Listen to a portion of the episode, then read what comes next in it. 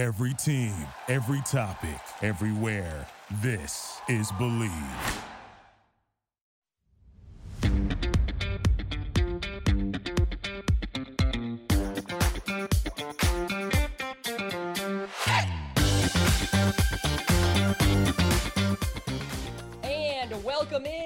This is the Tiger Woods Show right here on the Bleav Network, the number one podcast network for professionals. How are we doing? It is April 21st, 2021. Cam Rogers coming at you. I'm alongside Bridget Whalen as always, and you can continue the conversation with us on social media. I'm on Twitter at Mr. Rogers99 and on Instagram at Mr. Rogers98.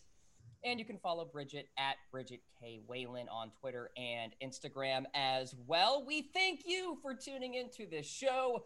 A quick one here as we're in a bit of a lull in the PGA Tour schedule. Interesting tournament this week, the Zurich Classic. It is a team event, the only one on the PGA Tour schedule. We will reveal our picks later in the show, but first we will talk about Stewart Cink getting it done for his second win of the PGA Tour wraparound season here.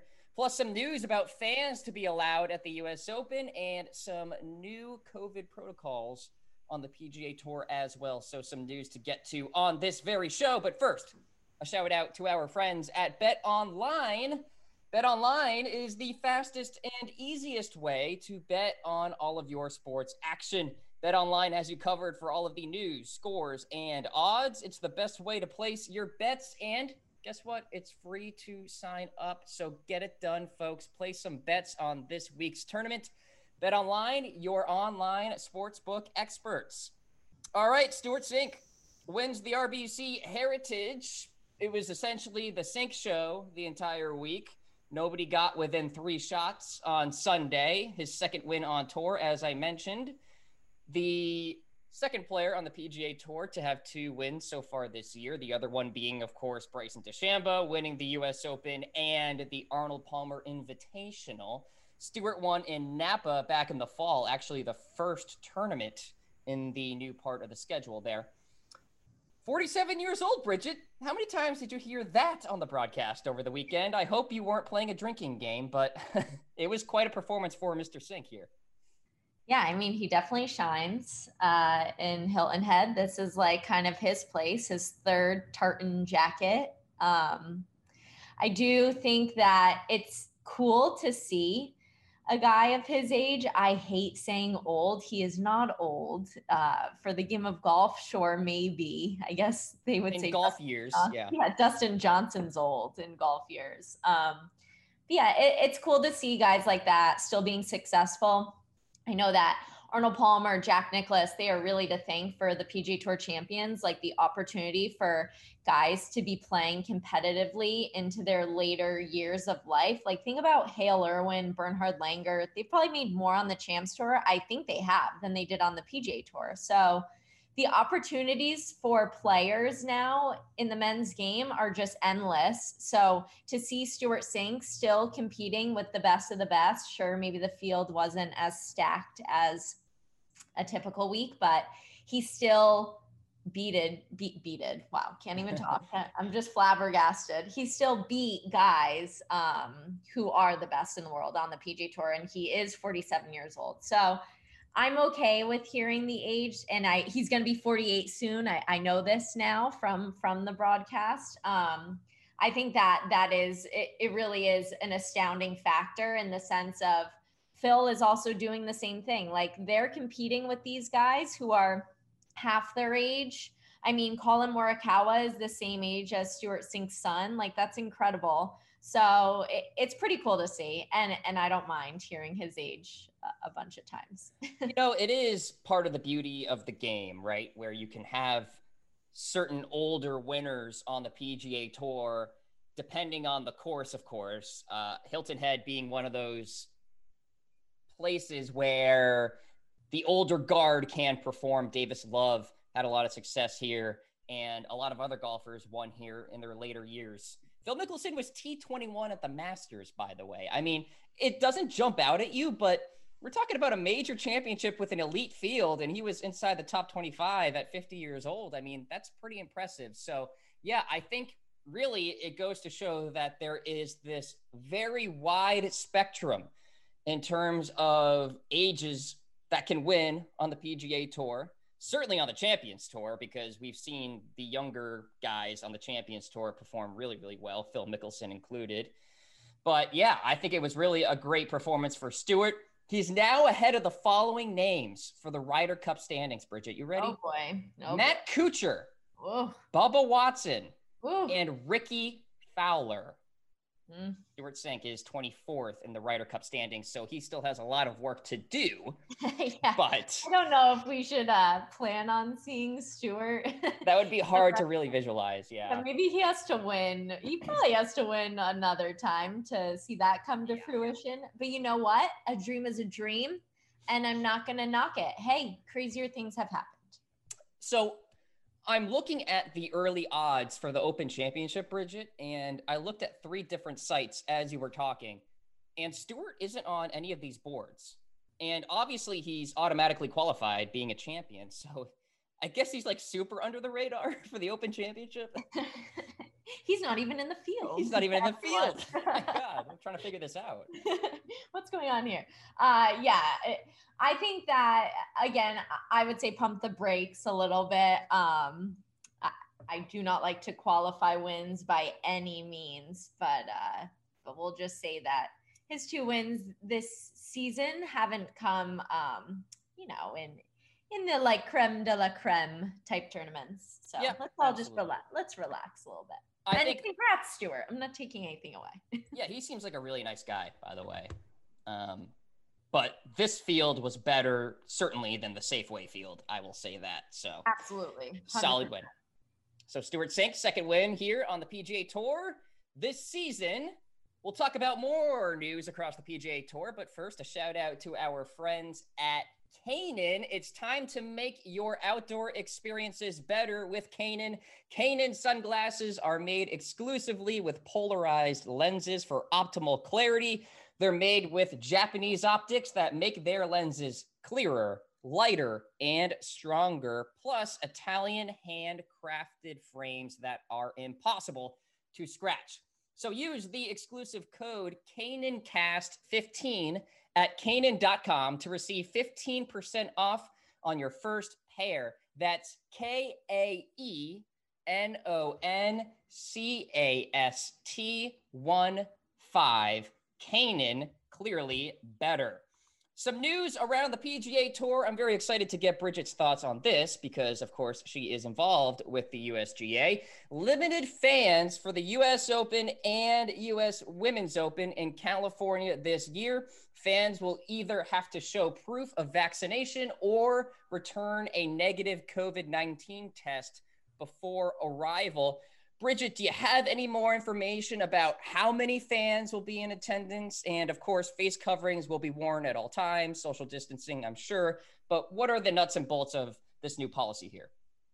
So the exact number, I, I do not have any info there. Um, I do think it's important to make the point of uh, identifying that California is where both championships are going to be held this mm. year.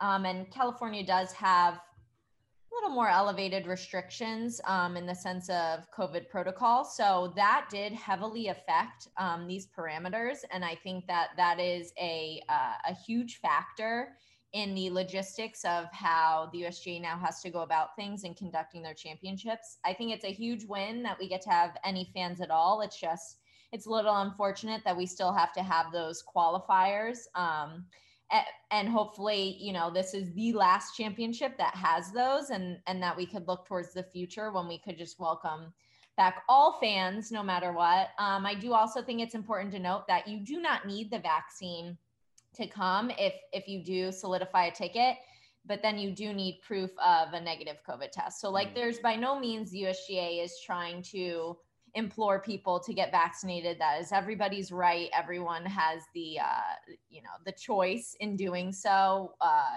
in considering that so i think that the usga was very reasonable in the sense that unfortunately this is what they have to do to um, to get at least some fans back on site for both the championships.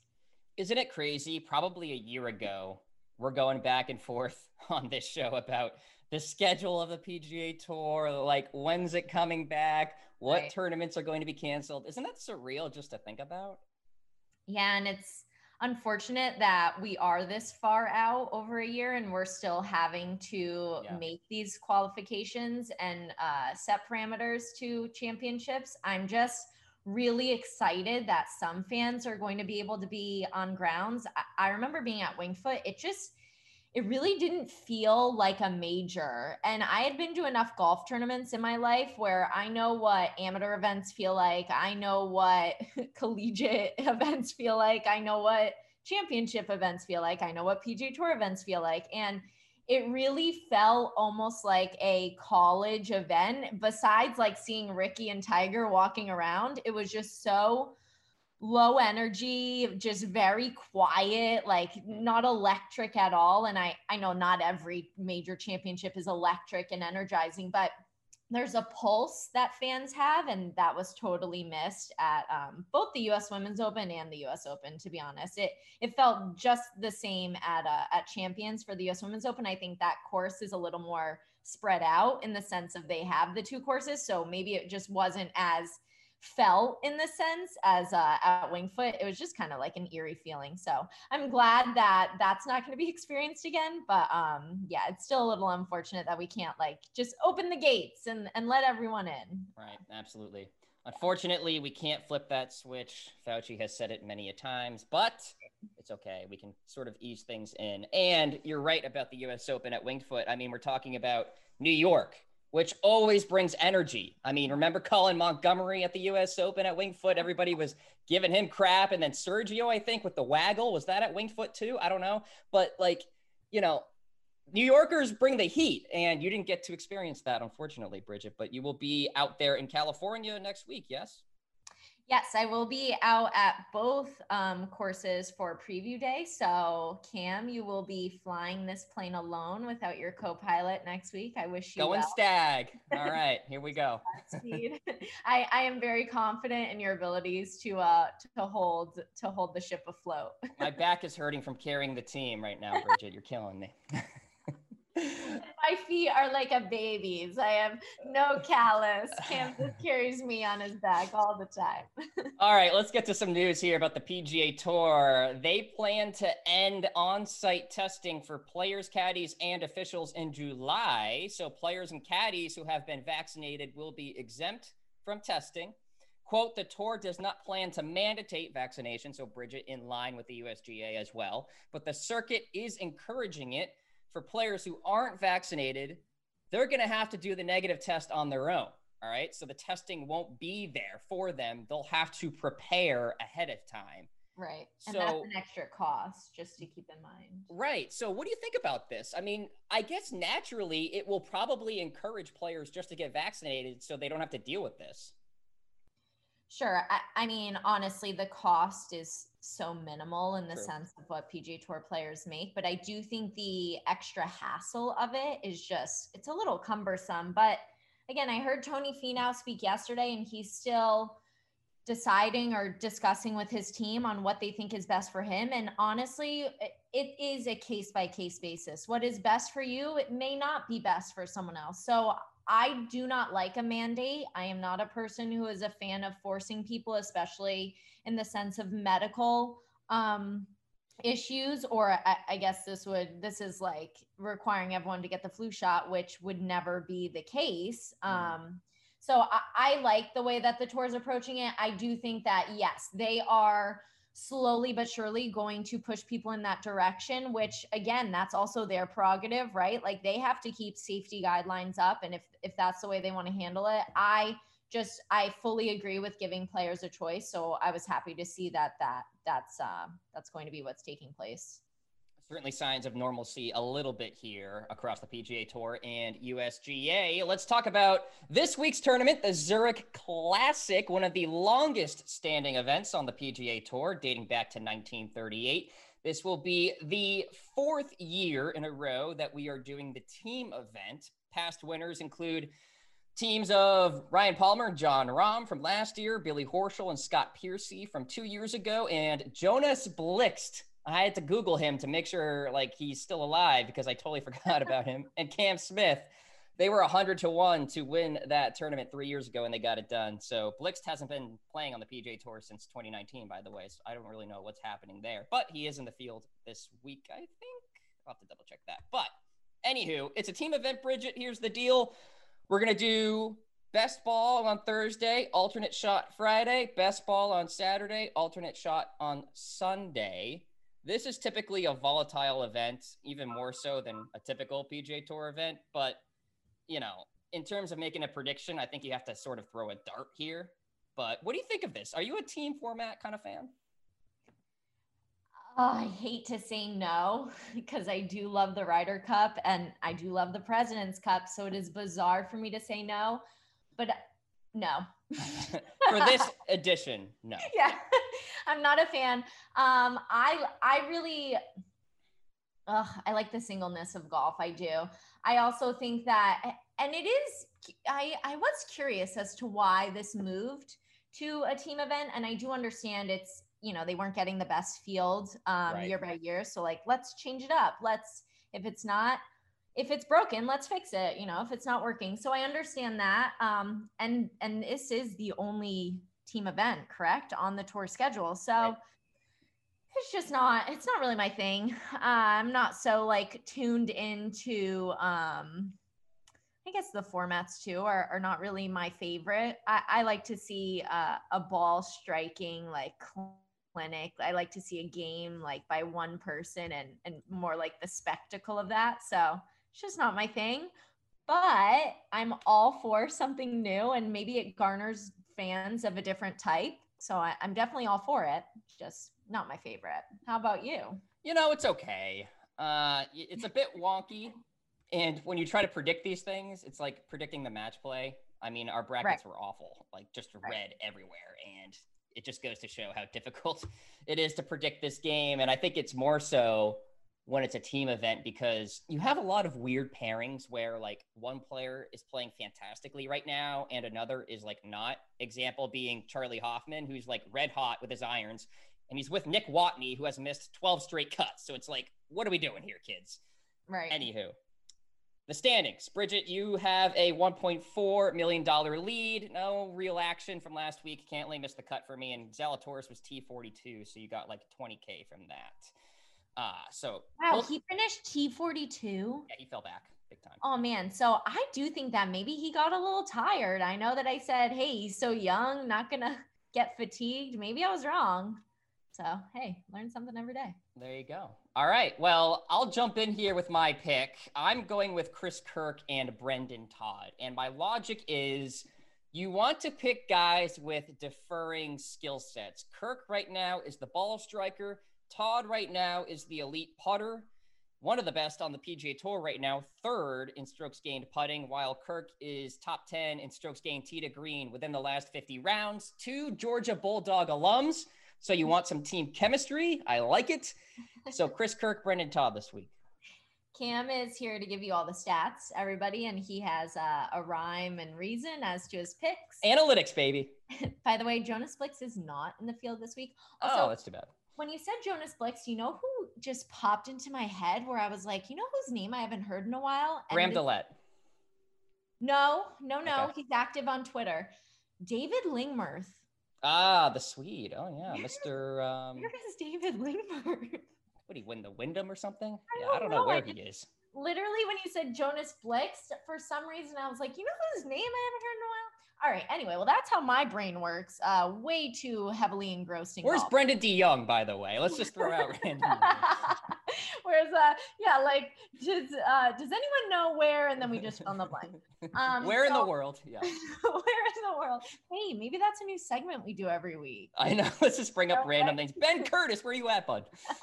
what are you doing? Maybe can you call into the pod? Um, yeah. I have no real logistical standard behind this. I just like these two guys a lot.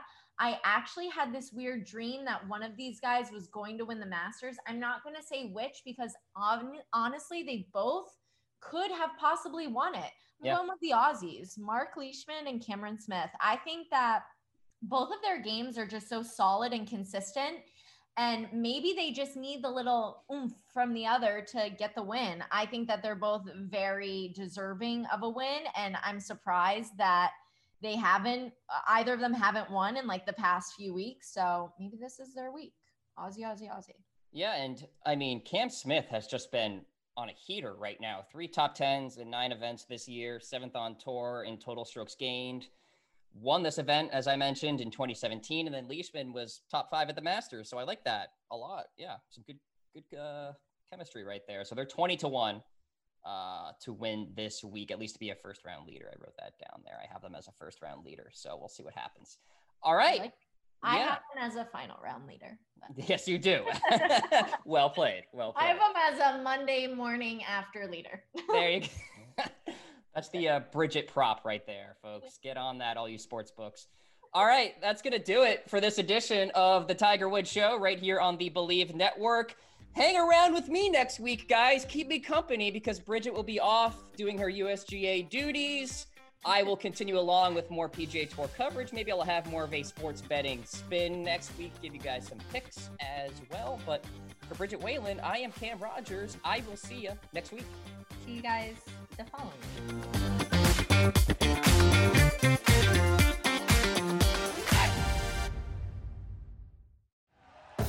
Thank you for listening to Bleav.